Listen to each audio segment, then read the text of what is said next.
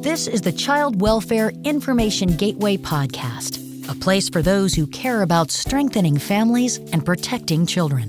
You'll hear about the innovations, emerging trends, and success stories across child welfare, direct from those striving to make a difference. This is your place for new ideas and information to support your work to improve the lives of children, youth, and families. Welcome into the Child Welfare Information Gateway podcast, everyone. So glad you can join us. I'm Tom Oates. You know, I think it's safe to say we all experience moments of anxiety and tension, and maybe more during this current time in our lives. Now, lots of those moments can start from something small, a disagreement or misunderstanding, but they can escalate into larger conflicts. When they happen in a foster care setting, where trauma and tension may already be high, and caregivers may be trying to build trusting relationships with children and youth, sometimes those conflicts go untreated. Children, youth, and caregivers are alone in trying to work things out right there on the spot. And what starts as a small disagreement or misunderstanding can turn into a call to 911 or even a disruption in a placement or path to permanency.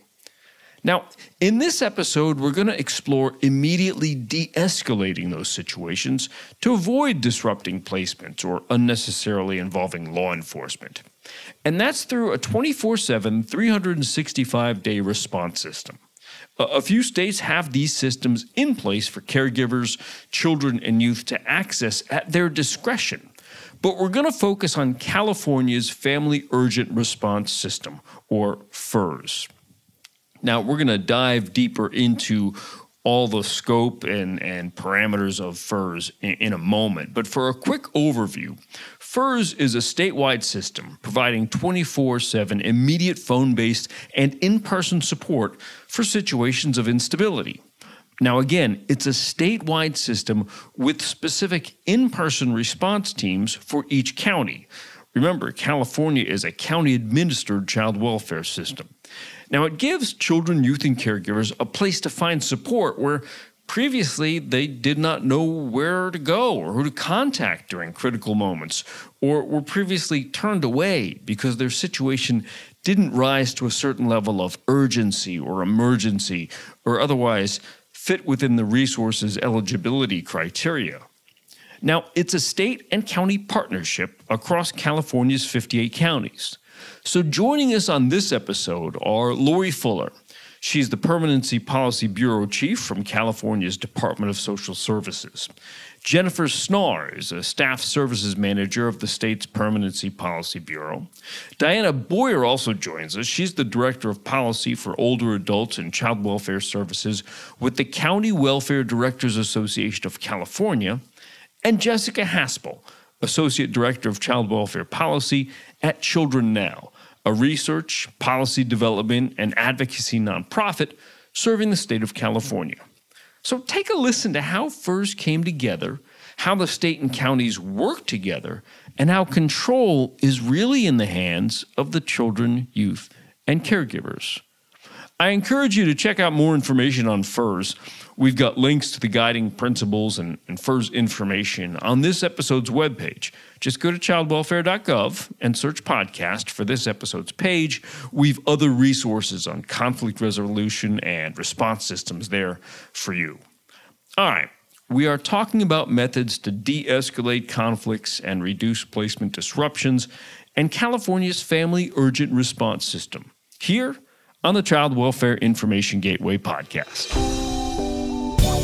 Lori, Jennifer, Jessica, and Diana, thanks so much for being a part of the Child Welfare Information Gateway podcast. And we'll start really from the needs here. And so I'm curious what was happening within California's resource families and, and, and children and youth that are in care that FURS was designed to address?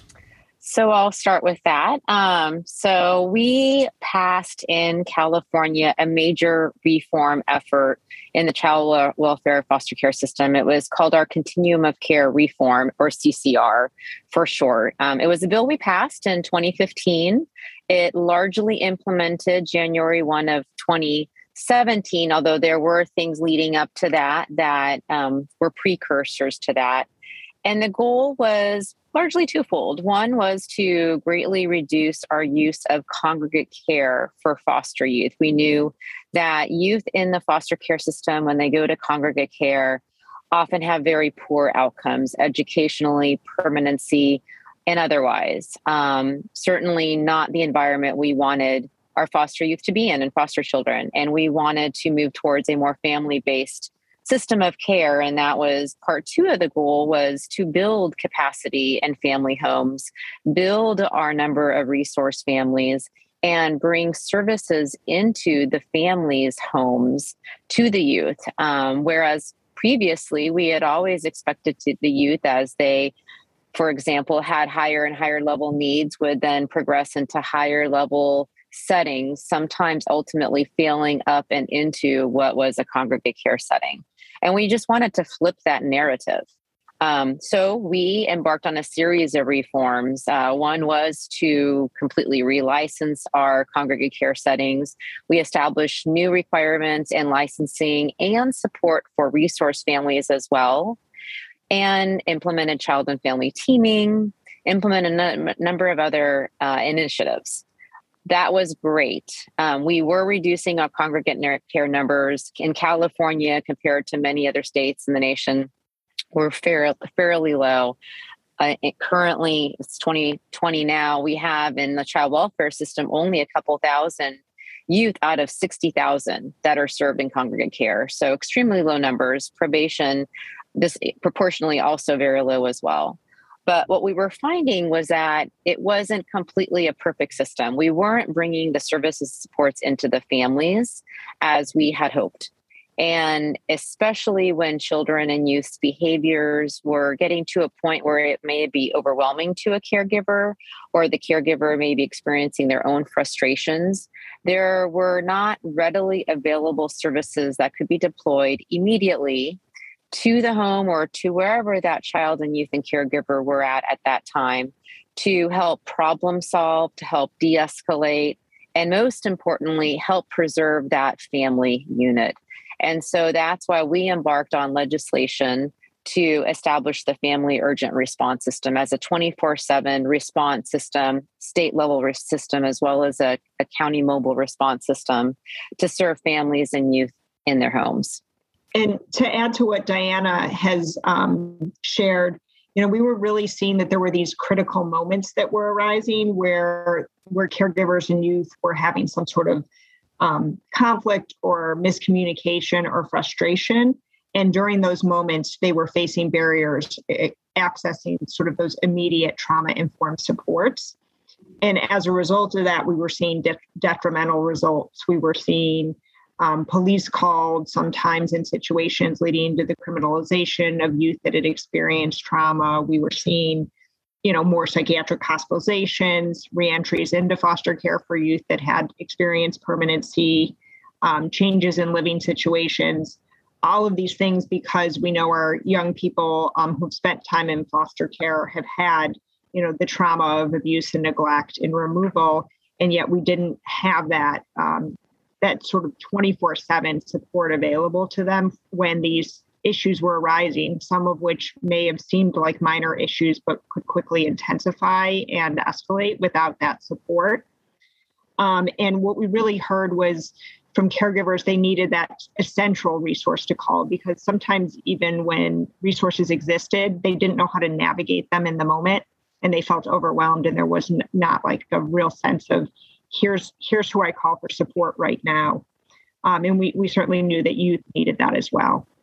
And from the department's perspective, we were still juggling a number of different responsibilities to implement CCR. Um, we were needing to recruit additional um, resource families, um, make sure that all of the programs and policies to make um, CCR clear to our county partners were in place. And so it's quite a heavy lift. Um, so as we you know talk to counties about the closure of the group homes and um, you know moving children into the short-term ther- therapeutic residential programs we needed to uh, have some kind of service in place for as they stepped out of those group homes and into family based care, as uh, Diana and Jessica were mentioning, the bringing the services into the family was still a bit of a gap. And so FURS, you know, fit that gap by being able to create the in you know moment in time service for some of these higher um, level youth with some complex needs that we're now in a different type of placement setting. One of the things I'm gathering from hearing about not only all the ways you are trying to really support the the caregivers, the families, and also the youth as well, but there's also a workforce element involved in this on the other side with with all of the your your staff within DSS. So what was happening within DSS and, and, and your and your caseworkers and, and county agencies across California that you were hoping that FURS would also design to address? Because really, it's twofold here. You've got your, your the families you are serving, your clients, but there's also just a matter of trying to manage this and really prevent disruption. So I'm curious to what you were hoping if FURS would be able to address something from really the workforce side. Well, I'll kick it off on the county child welfare workforce side. We were hoping to provide a support to families and youth. And in doing so, that has a secondary benefit of supporting the caseworkers' important job of ensuring that youth get the services and the access to services they need to work on reunification, to work towards permanency efforts for that youth. Um, when we have additional services for our resource families, then we're able, as Lori mentioned, to better recruit and retain our important resource families to provide loving homes for our foster youth and foster children. And this is all about at the heart of it is strengthening families. And when we strengthen families, then we together can achieve positive outcomes down the road. We recognize that social workers have so much on their plates and they can't do it all. And we ask so much of them already. And so it's so critically important to provide lots of services from multiple agencies. The other thing that FURS does is it brings multiple entities together. We're working very closely at the local level now with our behavioral health partners. The FURS system encourages peer support. So, those parents with lived experiences, those foster youth with lived experiences. We can even, we've also encouraged counties to, to utilize public health nurses when they're coming and doing that in home response system. So there's a number of different strategies that counties have employed and will continue to employ, and they become part of this overall team that supports the youth and feeds into what work the child and family team are doing and what work the social worker is doing and probation offers officers as well for the foster youth and family. So let me pull back here for a second here as we've been diving deep in there, and I appreciate you know, Diana the, the pulling apart kind of you know how, how FURS is designed to really help the clients and and, and the workforce. But let, us go back and talk about a wider overview of FURS itself, the service, uh, especially a sense of because you've kind of run the gamut on, on children and youth and care and families and caregivers. So give me an overview and give the listeners, if you can, an overview of FURS itself and who's eligible, who qualifies for the services. So I'll, I'll start that one off. So, um, you know, it's been mentioned already, but I'll just uh, reiterate that this is a statewide coordinated regional and county level system that's you know really intended to provide swift collaborative state level responses as well as county level in-home um, support to the children and, and families um, that have been touched by the child welfare system. In terms of who qualifies for a first service and who is eligible, um, the it's current and former foster youth and caregivers. More specifically, our caregivers in the legislation are deter- uh, defined very broadly, and it, it is really anyone who is has a responsibility for the care of a child who is either still in foster care or who has exited foster care. Our youth are defined a little bit more specifically.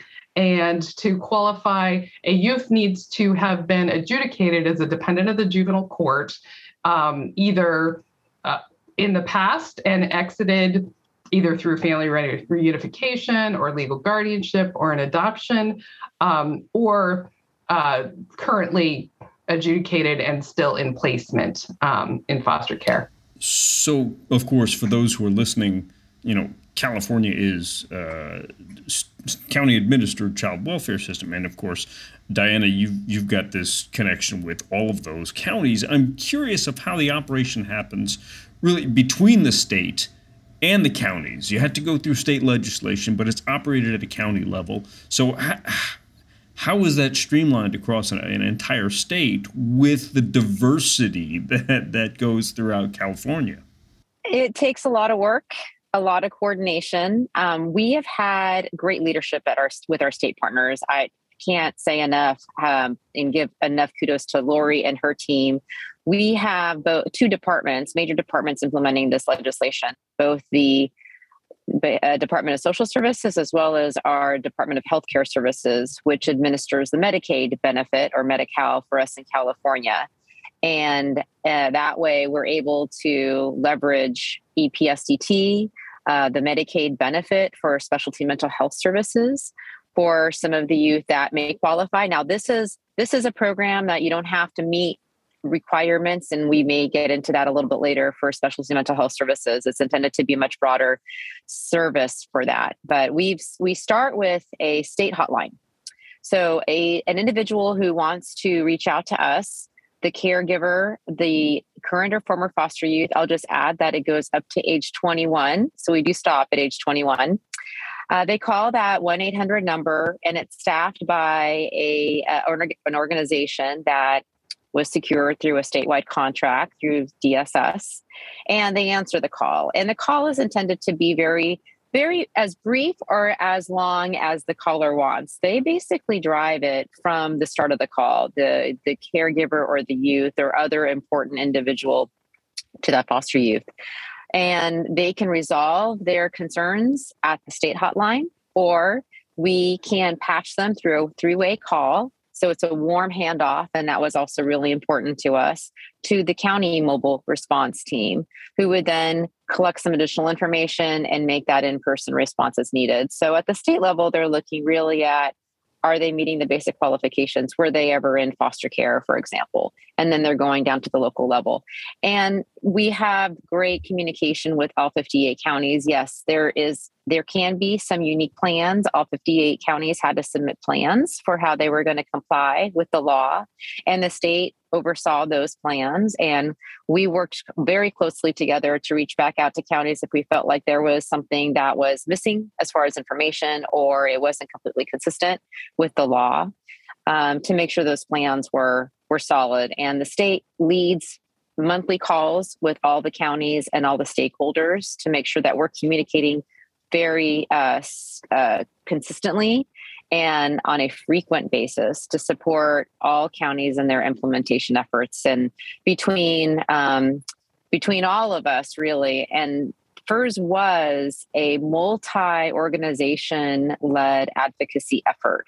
Uh, we had a numerous organizations that that promoted passing the bill and continue to work on to this day to support its implementation. We had caregivers, we had local service providers, we had mental health, child welfare, um, a great number of cross sectors that saw the need and supported the bill and continue to this day to support its implementation. I'll just add to that briefly. Um, in addition to the plans that the county submitted, um, several of the counties have chosen to contract with some of their local agencies to have um, assistance with doing the or completing the in person response portion of it.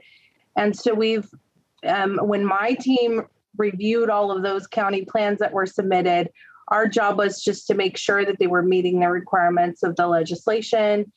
But also, um, we got to see a really broad variety of of tactics or strategies that counties came up with to address the, the needs of their community. So a lot of our more rural counties that are smaller and are not anticipating a ton of calls went with um, u- utilizing existing staff and um, considering an on-call sort of schedule or Um, some of our larger counties have hired entire teams to respond to their um, first call. So it really varies. And that was one of the benefits of allowing that flexibility for each of the counties to create the plan that works best for them. And then I also wanted to add that we um, had the benefit of a lot of stakeholder engagement. As Diana mentioned, we had a ton of partners on this, and we have been holding work groups um, pretty much since the early kickoff time. Um, so, for well over a year now.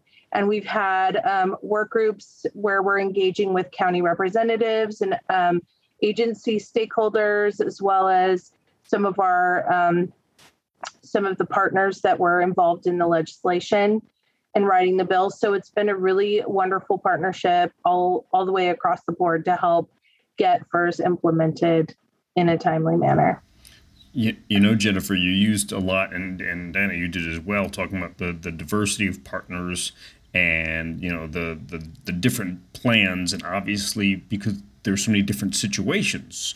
So to have that kind of wider group makes sense because you're not really sure what the requests are going to be, but they could be anything. So I'm going to switch hats for a little bit and think about what about those families and children and youth who are come to a situation where maybe they use FURS.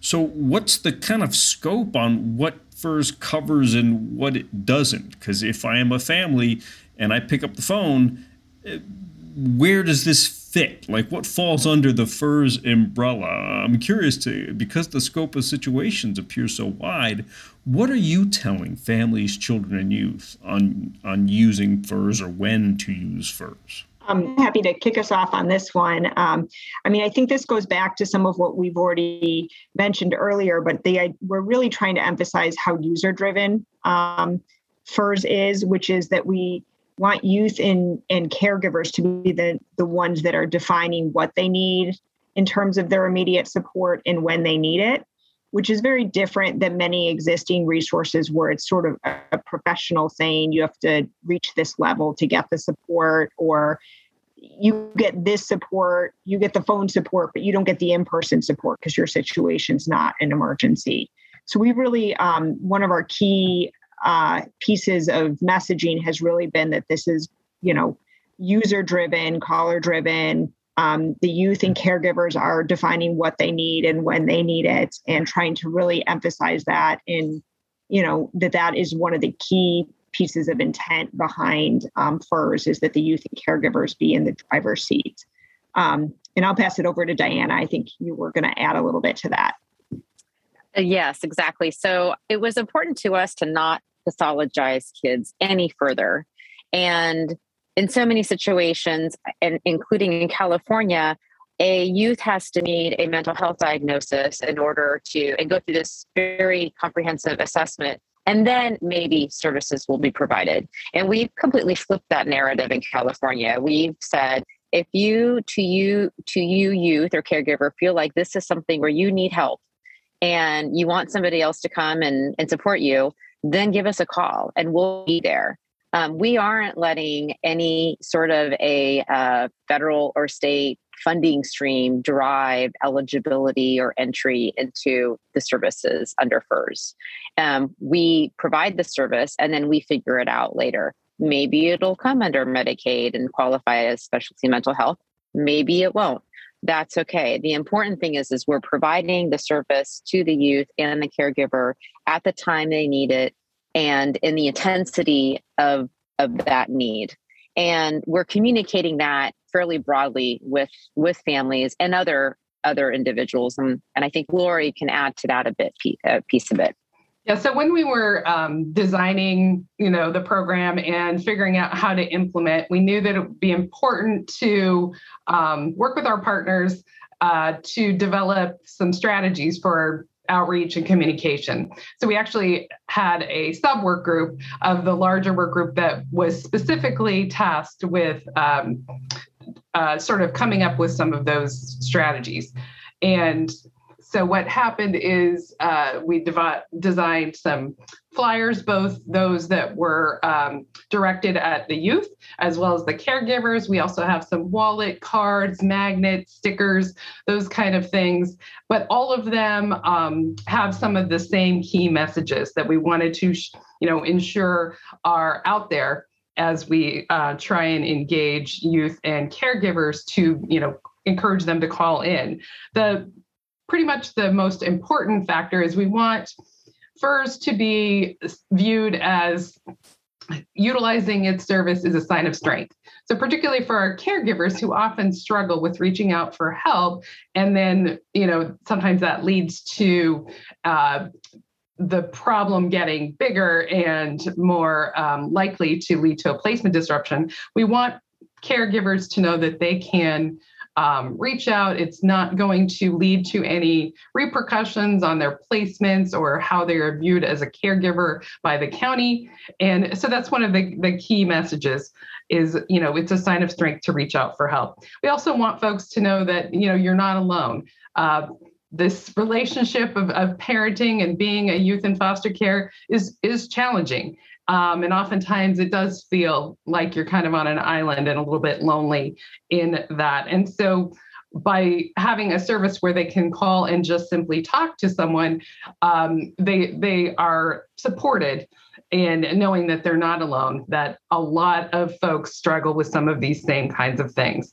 Um, also, want to ensure that folks know that FURS is a safe and judgment free type of um, service. They're not going to, like I said, have any negative repercussions at the county level um, by utilizing FURS. We particularly want our, our youth to know that by reaching out and asking for some assistance, um, they'll they'll get the support they need without their placement being in jeopardy without um, you know perhaps if they're in probation there's not going to be a direct line to their po where you know they're violated that sort of thing.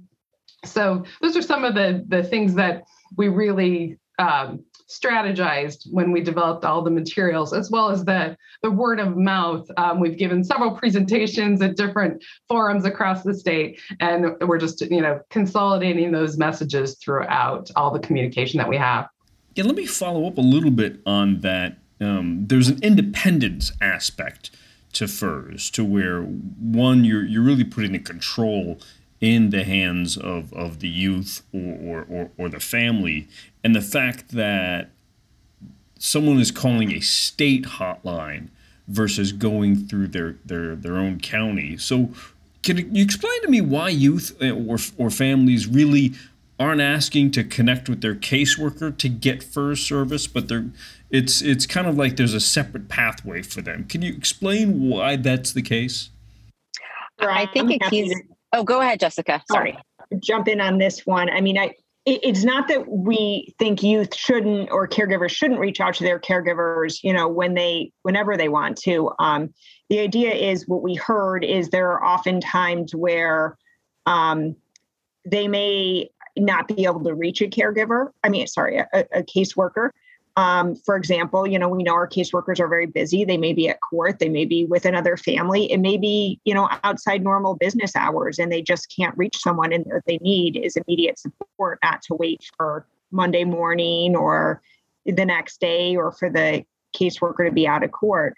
So that's one reason why we really wanted to make sure that um, this was a resource that was available that youth and caregivers could call directly when they felt they needed it we also recognize there are some times when a youth or caregiver might not be comfortable calling the, the caseworker as much as we want them to be comfortable doing. So there there are those situations where they're not. Maybe there's been a lot of turnover and they don't they haven't really established a strong relationship yet or um, you know or there's something going on in that relationship or they they just want that what they perceive to be a completely new neutral person. Um, additionally there are some situations where um, the the there may be a need for some expertise that the caseworker does not have. It may be a mental health situation where they would benefit from speaking with someone that has that that mental health background. So it's for a lot of reasons why we wanted to make sure that we weren't creating some sort of like exhaustion requirement where they had to go through someone else to get the support. And I'll just add that again, like our social workers don't have this type of expertise, and we ask so much of them already. It's intended to be a support to them, you know, secondary, but almost, you know, almost as much as perhaps to the family and the caregiver themselves too. When we were uh, advocating for this with the legislature, we went um, out of our way to try to get as much foster youth input as we could into how to establish the system, too, the FURS response system. And there was a strong desire for that safe, sort of a third party to start with, at least. So that statewide hotline does help with that. And a number of situations can be resolved, in fact, by just that conversation that happens between that state person, that statewide hotline worker, um, which also brings some consistency in how calls are taken. Another benefit of that, and sort of another benefit of the statewide hotline before we refer to a mobile response is that you do have youth that move around, unfortunately. We have 58 counties. And so when we place across county lines, everybody felt it was really important to have one statewide hotline number to call. And then that statewide hotline number, those staff know how to get a hold of the counties. We uh, update them with that information. So we've we've tried to listen as much as we could to those that were going to benefit from this and how we set up our our system. I'm curious to to the relationships again between the state and the counties because of that diverse nature, you guys pointed to the individual counties and their and their case plans. And so it, it is at the county level where the response happens, depending on, on, on what the, the need or really the ask from the children or families. So what were the requirements that you set forth for each of these counties, knowing the you know that that that various counties have various needs and staffing what were the requirements for each county for their response team? I'll go ahead and kick us off for that one. So we um, required that each of the counties established a 24 7 in person mobile response team that they could send out whenever there was a request for an in person response. And those team members are expected to be particularly trained in crisis de escalation, trauma informed care, and um, how to provide some stabilization and support in, for an immediate situation. Um, in addition to that, we require that that contact is a face-to-face contact. So, um, you know, many counties were hoping that they might be able to just give them a call and provide some over-the-phone support because it is a, um, a, a hardship on many of the counties to have a team available 24/7. But that was such a key part of making this program successful that we really um, drove home the requirement to have that in-person response available all of the time. Um, and then while they're out there providing that in-person response, we ask that that team provide some caregiver interventions, some youth interventions, um, many of our kind of suggested techniques are to have um, a multiple person team. So at least two people on a team. So one can sit with the youth and one can sit with the caregiver, and then everyone can come back together again. And um, oftentimes, our uh, kind of last piece of the in person mobile response is to create a safety plan or something to help get that family through that immediate crisis and um, and stable enough until the ongoing services can be connected and the case caring worker or follow up staff can then come in and kind of start those connections. Often we encourage the counties to uh, follow up shortly after a uh, mobile response with a child and family team meeting or a CFT, because that is a perfect opportunity for all of the folks that have a stake in that youth's life to come together and create a plan to address any of the immediate needs. So um, I think that kind of covers the majority of what we were looking for in those teams. you had mentioned the the the personal touch, right? And it's not just going to be a phone call. People are going to show up. They're gonna they're gonna have that dialogue, but it's not just at that county response level. And you guys had hinted to it earlier, but I'd like you to kind of expand on this. The the idea of uh, well, not even the idea, but the importance of what you call a warm handoff. And so when that initial call is made to the state that it's not just simply, hey, let me transfer you. So I want you to dive into a little bit more about what that warm handoff really looks like and why, why that was so important.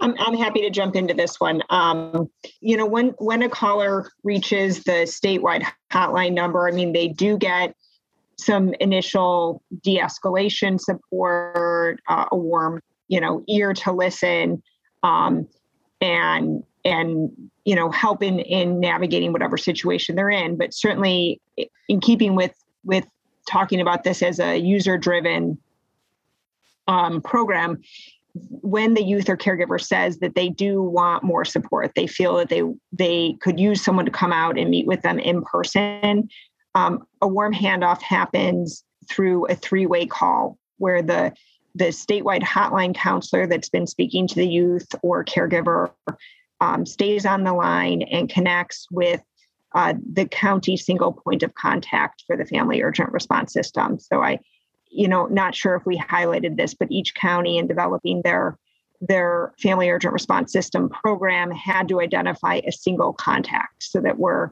we're getting directly to the the, the contact for the team that's going to go out. And so in that three-way call, um, the hotline uh, counselor um, the youth and caregiver, uh, and then that single point of contact from the county are all on the line together. Um, and that allows the hotline counselor to share some of what was already talked about at, during the statewide call um, about what's happening, um, what's the reason that support is needed. Um, and, and that allows for you know the, the caregiver or youth to hear that as well, add anything they want and it really avoids the the youth or caregiver having to retell their story which is what we really wanted to make sure happened. We want to get a team out there as quickly as possible and we don't want youth or caregivers to have to repeat themselves. We don't want to delay getting them the support um, and we want them to feel supported throughout the entire process.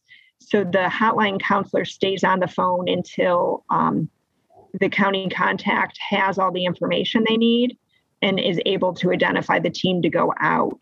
And that really makes sure that um, no balls get dropped, um, that the team gets out there as quickly as possible. And most importantly, um, you know, again, that that youth and caregiver feel supported. I think we all know from having called, you know, and needed customer support for something that it's infuriating if you tell your story or what your problem is, and then the person you're speaking to says, okay, let me transfer you somewhere else, and then you have to start over. And that's the last thing that we want to see happen for our youth caregivers when they are saying, I'm struggling and I need help. So that's really what what was the the impetus around this is what the warm handoff really needs to look like. You know, part of that added benefit is also there's um, a reduction of any misinterpretation or if somebody tells somebody else, did they interpret it the right way when you've got somebody there to clarify? And it may not be retelling your story, but to make sure that everybody gets it right. Because the last thing you may want is someone to show up with a different mindset of what they're walking into, and then you find yourself repeating your story or, or again, being misinterpreted. Um, so it's a neat, a neat you know, it, it may seem very, very simple, and and for folks listening in who are thinking about executing something like this these are the small things where you talk about a statewide system run individually by counties but still honing on the relationships that can be developed and and and, and true interpersonal communication. So this came from uh, I guess a model that was implemented earlier in New Jersey, and you guys but the state of California has, taken this and, and, and tried to build FURS. But part of this is when we originally started talking at the beginning of, of, of the episode here was the legislation that had to go into creating this. So I'm curious, the model must have helped. but I'm curious to the other selling points that you were able to use to get the funding passed for FURS. Yes. And I have to start by thanking Casey Family Programs because they brought New Jersey out here. And also, we had a team that went to New Jersey to learn about how they've established their mobile response system. They're not the only state that have something like this, there's a handful, but not many. And we learned what a benefit it was to them. They were, you know, a few years ahead of us in 2002. And for them in New Jersey, it was a way to bring the kids that were in congregate care, specifically out of state, back home into New Jersey. They also wanted to do a whole host of reforms to reduce their congregate care numbers and more specifically bring services into the home. That was certainly one of our selling points was to bring the services that families needed and youth needed to fulfill the promise of continuum of care reform in California. This was a missing piece. And that was something that we reminded the legislature that we're not going to have complete success in CCR if we don't fill these gaps. And this was an important gap that needed to be filled. We also really wanted to avoid having a caregiver contact law enforcement for support. That to us was just not acceptable, not something we wanted to force counties, or I'm sorry, to force caregivers to feel like they had to resort to calling law enforcement we love our law enforcement professionals. They absolutely have a, a place in our continuum of, of work and community based services, but it's not where we want them to be in our homes and in our congregate care settings. They, we also wanted to support youth from escalating to a point where because their level of frustration, their level of trauma was so deep, and for any of us, but certainly for foster youth, not feeling heard, not feeling understood, for kids especially and younger kids, that frustration that builds over time can quickly become something that escalates. And our fear was it gets so deep that it ends up resulting in, for example, a hospitalization a psychiatric emergency, et cetera. And that was another selling point is we are trying to avoid that ambulance ride for the child. And if you keep not responding to the cries for help and support in the home, that's eventually what could potentially happen. And so getting in there as early as possible. Um, I think finally, a selling point is for permanency support. We are expected to work towards a permanency solution, whether it's reunification, which by and large, most of our, our work is in, is in reunification, and we're able to reunify but also in adoption and guardianship, it was important to not say, okay, we're done and we're walking away. But what's that continued support we could provide? And we know that after our case is closed, that there are things that are still happening in the home dynamics as a child is growing and there's child development and they're hitting their adolescent years it could be very challenging for caregivers and we're able to provide that support as that youth is is growing up um, with that family to just strengthen the family. So your states and, and I'm sorry, so this, this, the counties have all come up to speed, and so as we record this, um, and you start thinking about those selling points that you you're able to put in front of the state, that you've gotten the legislation, finally gotten uh, the counties all up to speed after their plans have been submitted and they're able to execute. We're talking as we're recording this about four months or so since all the counties have come up to, to full speed. So I'm curious to what you've seen so far regarding FURS activity and, and feedback from those staff uh, across the counties working within the programs and and trying to engage children, youth, and families to to be aware of FURS and, and, and leverage it. What have you seen so far in, in the early stages? I'll take that one to kick us off at least. Um, so we have seen a, a, steady increase in calls, and that's been growing with every passing month. So that's encouraging for all of us because that means that the word is getting out there. Um, I would say that we started out in our very, very first month with about 18 mobile responses. That was, um, uh, we were excited because that was brand new and that was back in our, before our full statewide launch in July. So back in March. Um, but we've seen that double um, when we hit our full launch in July. And now we've almost doubled again to um, an even higher number in September. And in this last month of October, I don't have the numbers yet, but I would venture a guess that we've increased our mobile responses even further. So this is just exciting growth. And um, another interesting fact related to this very high level data is that we're also starting to see um, or we've consistently seen about one in five of those calls resulting in a mobile response.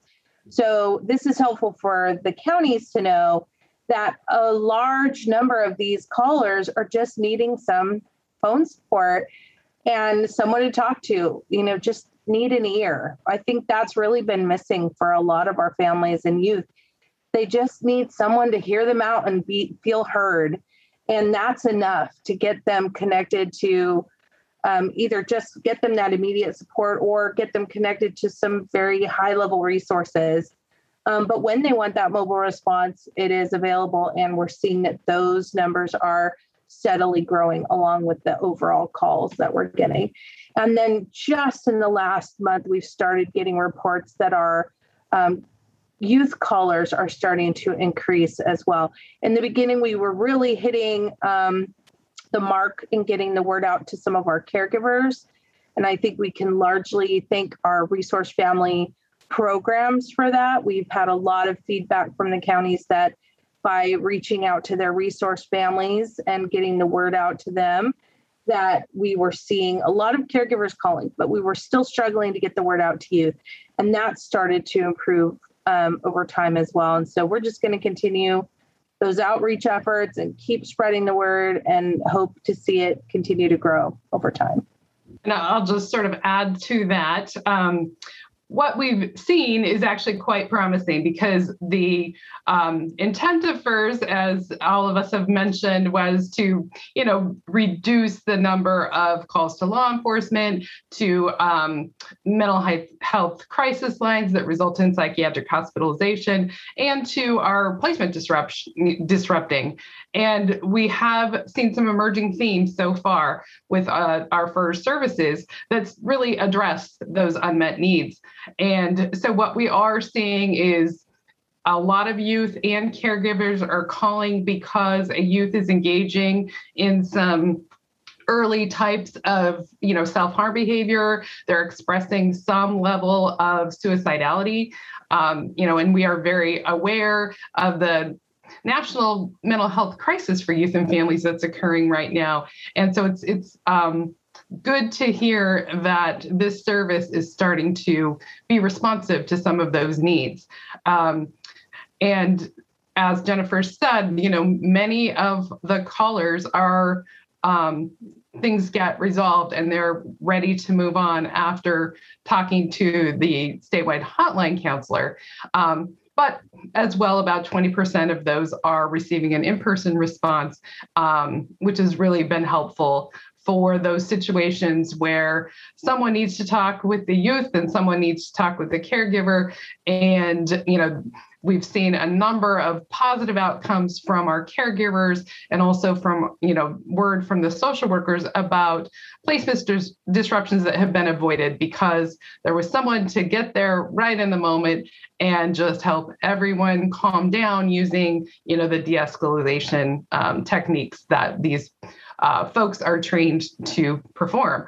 Um, other things that are surfacing is a lot of calls particularly from caregivers expressing that the youth is is tantruming. They're having some aggressive kind of behavior. Uh, that happens with all all children from time to time. And um, so many of the calls that we're getting are about that. And just having the caregivers hear some suggestions on behavioral interventions that they can employ in the moment. Um, and also, sometimes the youth are getting on the phone. We had one situation where a youth was having a tantrum about uh, a dinner time food issue, which is common with our youth in foster care. And the eight year old youth got on the phone with the hotline counselor and they were able to give her some breathing techniques, have her talk about her feelings, and really de escalated a situation that, that sprung up from just a, a dinner time, you know, situation. And within about 20 minutes, the youth was calmed down. She sat back down at the table. They continued their dinner, and everything you know was back on track. So something very simple like that.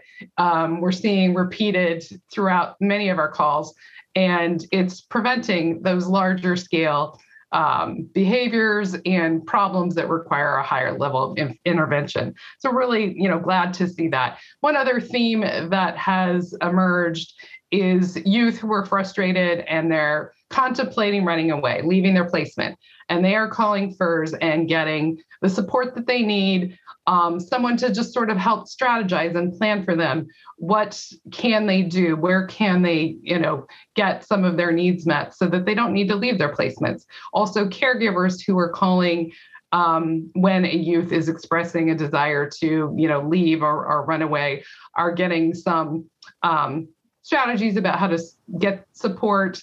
Um, what we're noticing is a lot of folks need respite. Um, and so that is occurring in many counties.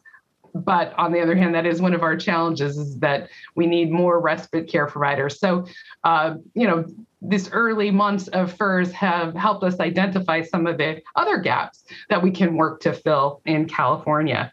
So that's really, um, you know, we're starting to see folks calling for a, a, wide number of things. And as Jennifer reported, just so happy to see that the youth are starting to call in higher numbers because that's that's really what it's all about. One thing I'll add to that. Oh, sorry. Go ahead, Diane.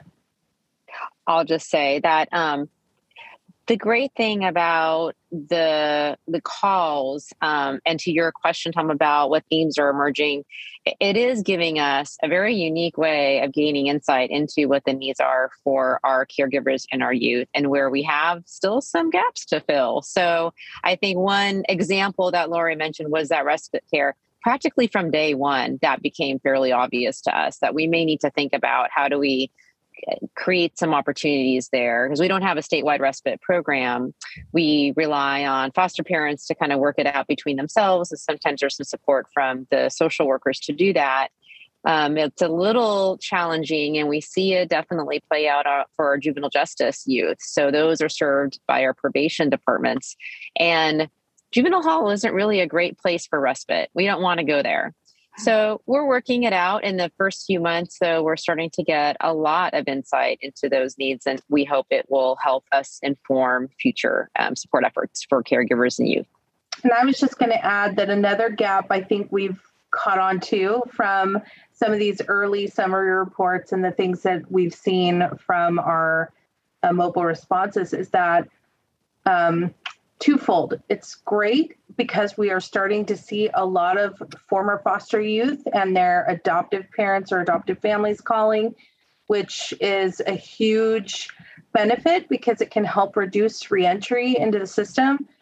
But we're also recognizing that maybe in some of our areas, the post adoption services are not as robust as we would like them to be.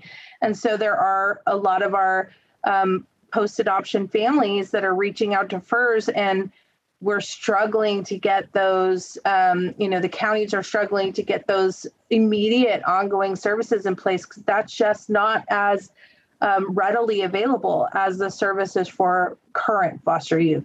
And so again it's really highlighting an area of need where we're starting to do some work with our counties to help um, build those programs up more so, um, you know, that has been a ton of feedback that we've gotten from the counties too. They are using it as a tool to recognize their own local needs and gaps, as well as us at the state level recognizing some of the statewide gaps. So, um, you know, that's been an eye opener for many of us.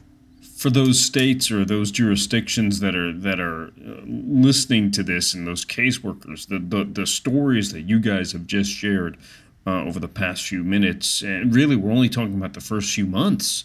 Um, should be a, a, wonderful case study or just um, the reason to learn about this a little bit more. So, uh, on this episode's webpage, we'll make sure that you guys can find links to further information on FURS from the California Department uh, of Social Services and uh, just recognizing the idea of small pieces of prevention and just working these small issues that can escalate into larger ones that being able to to to, to listen or to provide the right kind of uh, support at the right time uh, makes such uh, a difference. Lori Fuller, Jennifer Snar, Diana Boyer, and Jessica Haspel, thank you guys so much. First off, congratulations and, and on the work that's done so far for FURS in California.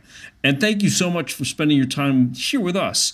Uh, on the Child Welfare Information Gateway podcast. Appreciate your time, appreciate your energy, and thanks so much for the insight. Thank you for, for having, having us. us. Thank you. Thank you. Okay, so head on over to childwelfare.gov and search podcasts. On this episode's webpage, we'll have more information on California's FURS program, including the guiding principles and an initial summary report. We'll also have some background information on the New Jersey model that the group mentioned that was used to justify the legislation that established FURS. Hey, if you like the conversations and insights that we're sharing here on the Child Welfare Information Gateway podcast, you can subscribe to the Information Gateway podcast. You can find us at Apple Podcasts, Stitcher, Spotify, Google Podcasts, and SoundCloud. We're so honored to have you spending your valuable time with us. And a reminder if you are looking for information on laws and policies, resources to share with colleagues or families, reports or other information to help your work serving children, youth, and families, please reach out to us here at Child Welfare Information Gateway at info at childwelfare.gov. Again, my thanks to Lori Fuller, Jennifer Snar, Diana Boyer, and Jessica Haspel for their time and insight. And my thanks to you for joining us here every month on the Child Welfare Information Gateway podcast. I'm Tom Oates. Have a great day. Thanks for joining us for this edition of the Child Welfare Information Gateway podcast. Child Welfare Information Gateway is available at childwelfare.gov and is a service of the Children's Bureau, U.S. Department of Health and Human Services, Administration for Children and Families. The views and opinions expressed on this podcast do not necessarily reflect those of Information Gateway or the Children's Bureau.